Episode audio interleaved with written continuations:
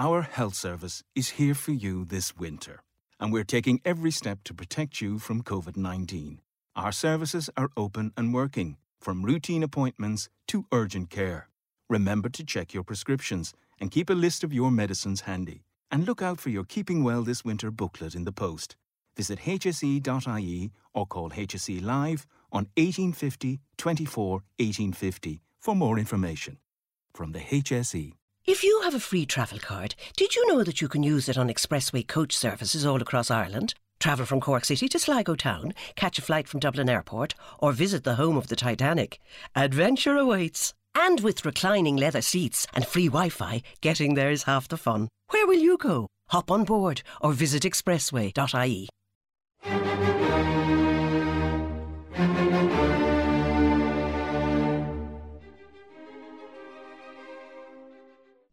Apart from heralding a new century, 1800 was a landmark year for Beethoven.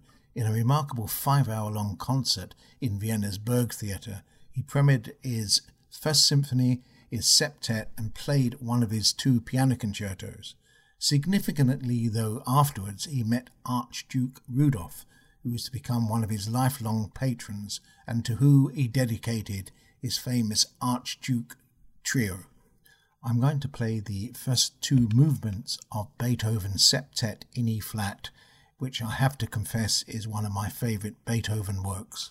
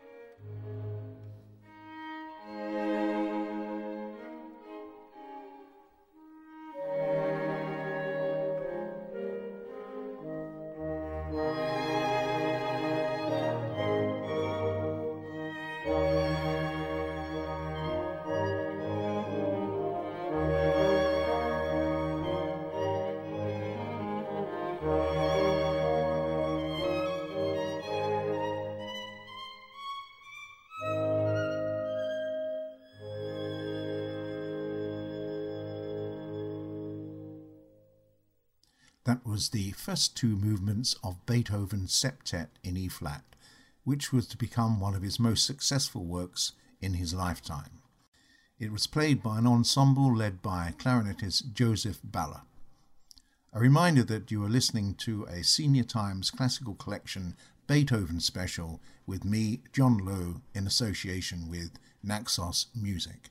Naxos Music have the world's largest collection of classical music recordings, and the good news is that they are all at bargain price. For more information, visit naxos.co.uk.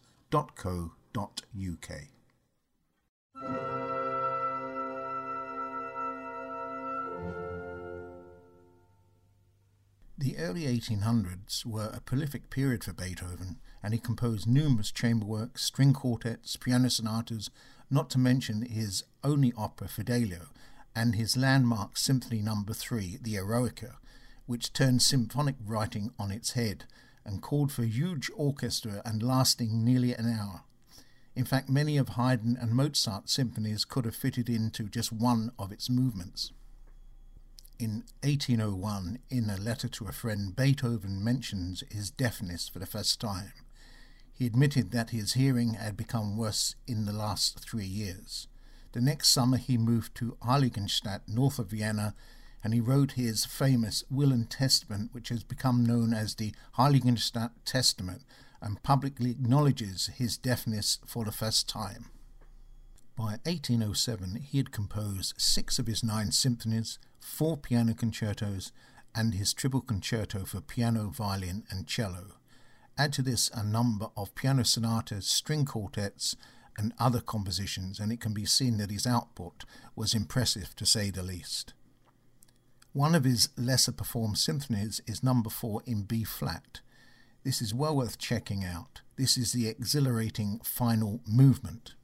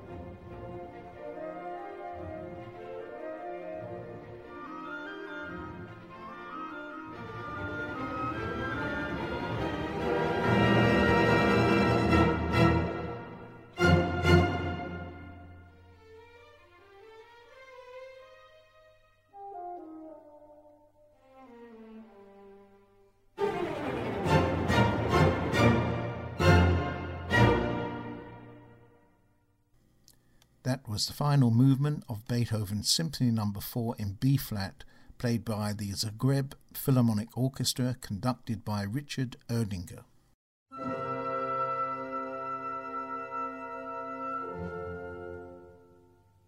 And now for something completely different but equally exhilarating. This is Beethoven's Der glorreiche Augenblick Cantata 136, performed by the Westminster Abbey Choir and the Royal Philharmonic Orchestra conducted by Hilary Davan Wetton.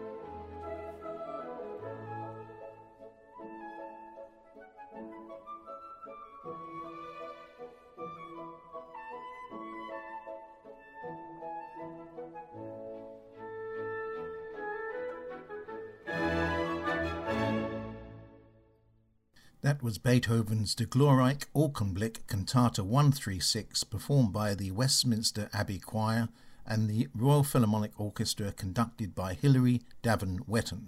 That was followed by a charming rarity, one of the vocal numbers from King Stephen, a stage work to which Beethoven wrote the accompanying music. It was performed by the Key Ensemble and the Turku Philharmonic Orchestra, conducted by Leif Segerstam.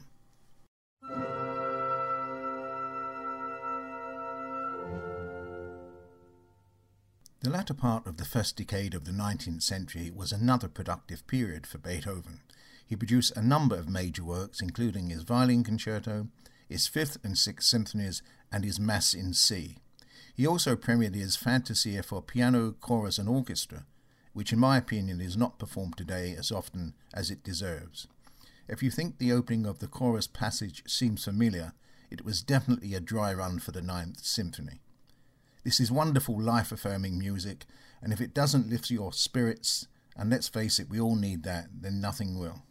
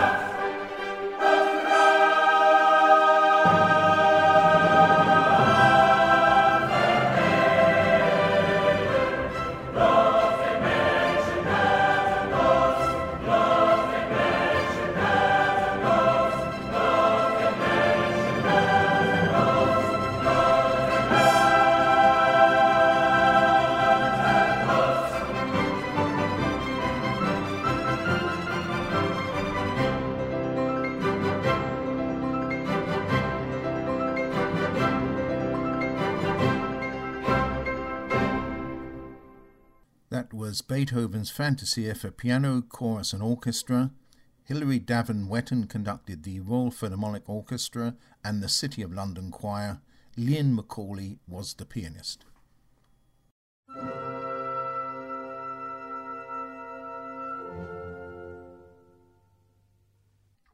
With a string of hits behind him, Beethoven was the toast of Vienna.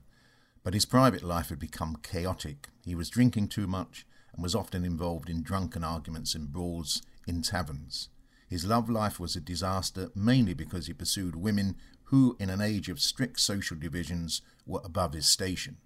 He despised the aristocracy and famously remarked, There are thousands of princes, dukes, and archdukes, but there is only one Beethoven.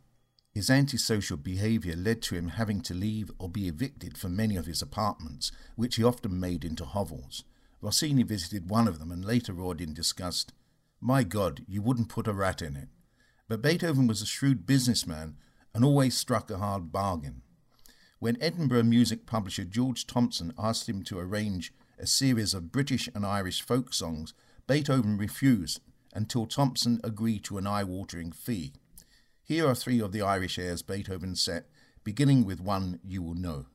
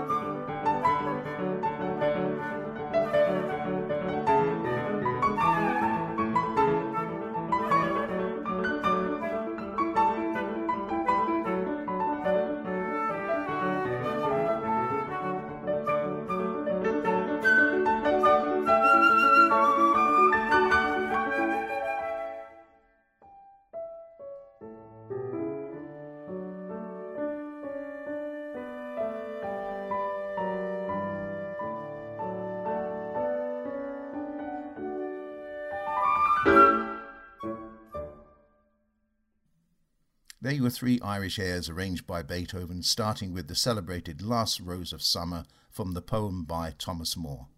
They were played by Patrick Gallois flute and Maria Prince piano.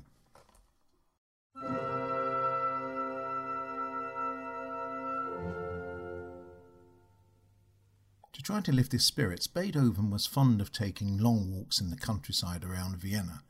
It's likely that these surroundings inspired one of his most lyrical works, the Symphony No. 6 in F major, which has become known as the Pastoral.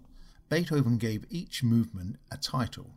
We're going to hear the third movement, which he called Scenes by the Brook, and depicts the bubbling water and the sound of birds. Listen out for the sound of the cuckoo towards the end.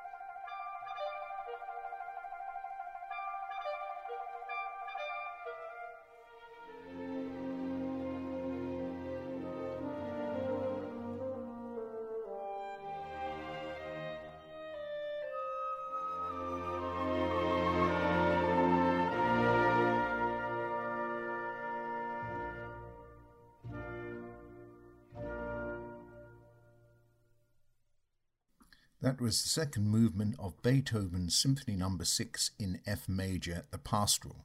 It was played by the Slovak Radio Symphony Orchestra, conducted by Michael Halász.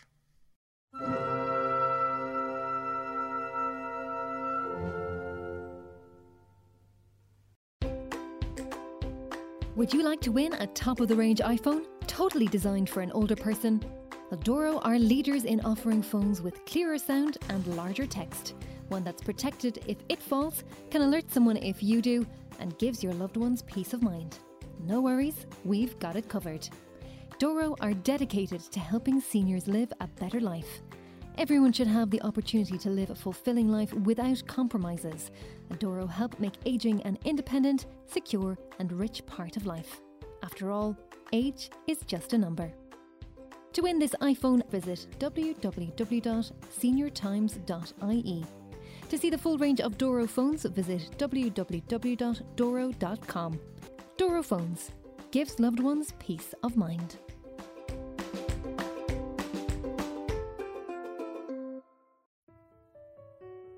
If you're enjoying this podcast, why not subscribe to Senior Times, the magazine and website for people who don't act their age? Or maybe you have a loved one or a friend who you know would love to read more. You can buy a subscription and have the magazine delivered direct to their door. To subscribe to Senior Times, visit the website at seniortimes.ie and like us on Facebook at facebook.com forward slash senior times.